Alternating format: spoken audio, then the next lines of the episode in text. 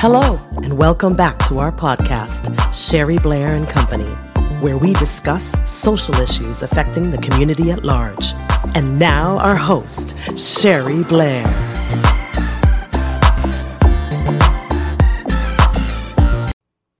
Guiding your life with grace and gratitude, day four.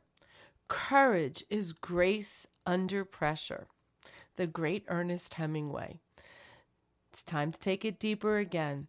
It takes a great deal of courage to live our lives with intention and purpose for peace, love, happiness, and positivity.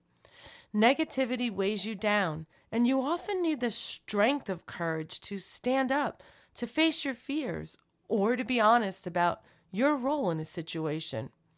It truly is not easy. Consider that your courage is grace in disguise, and grace is the pressure that is giving you the will to carry on, to change yourself for the better. You need pressure and urgency to keep moving forward. Allow yourself to be guided by the pressure of grace, especially when you don't think you have the courage or the will to carry on. What do you need courage for right now to make a change in your life? Name it.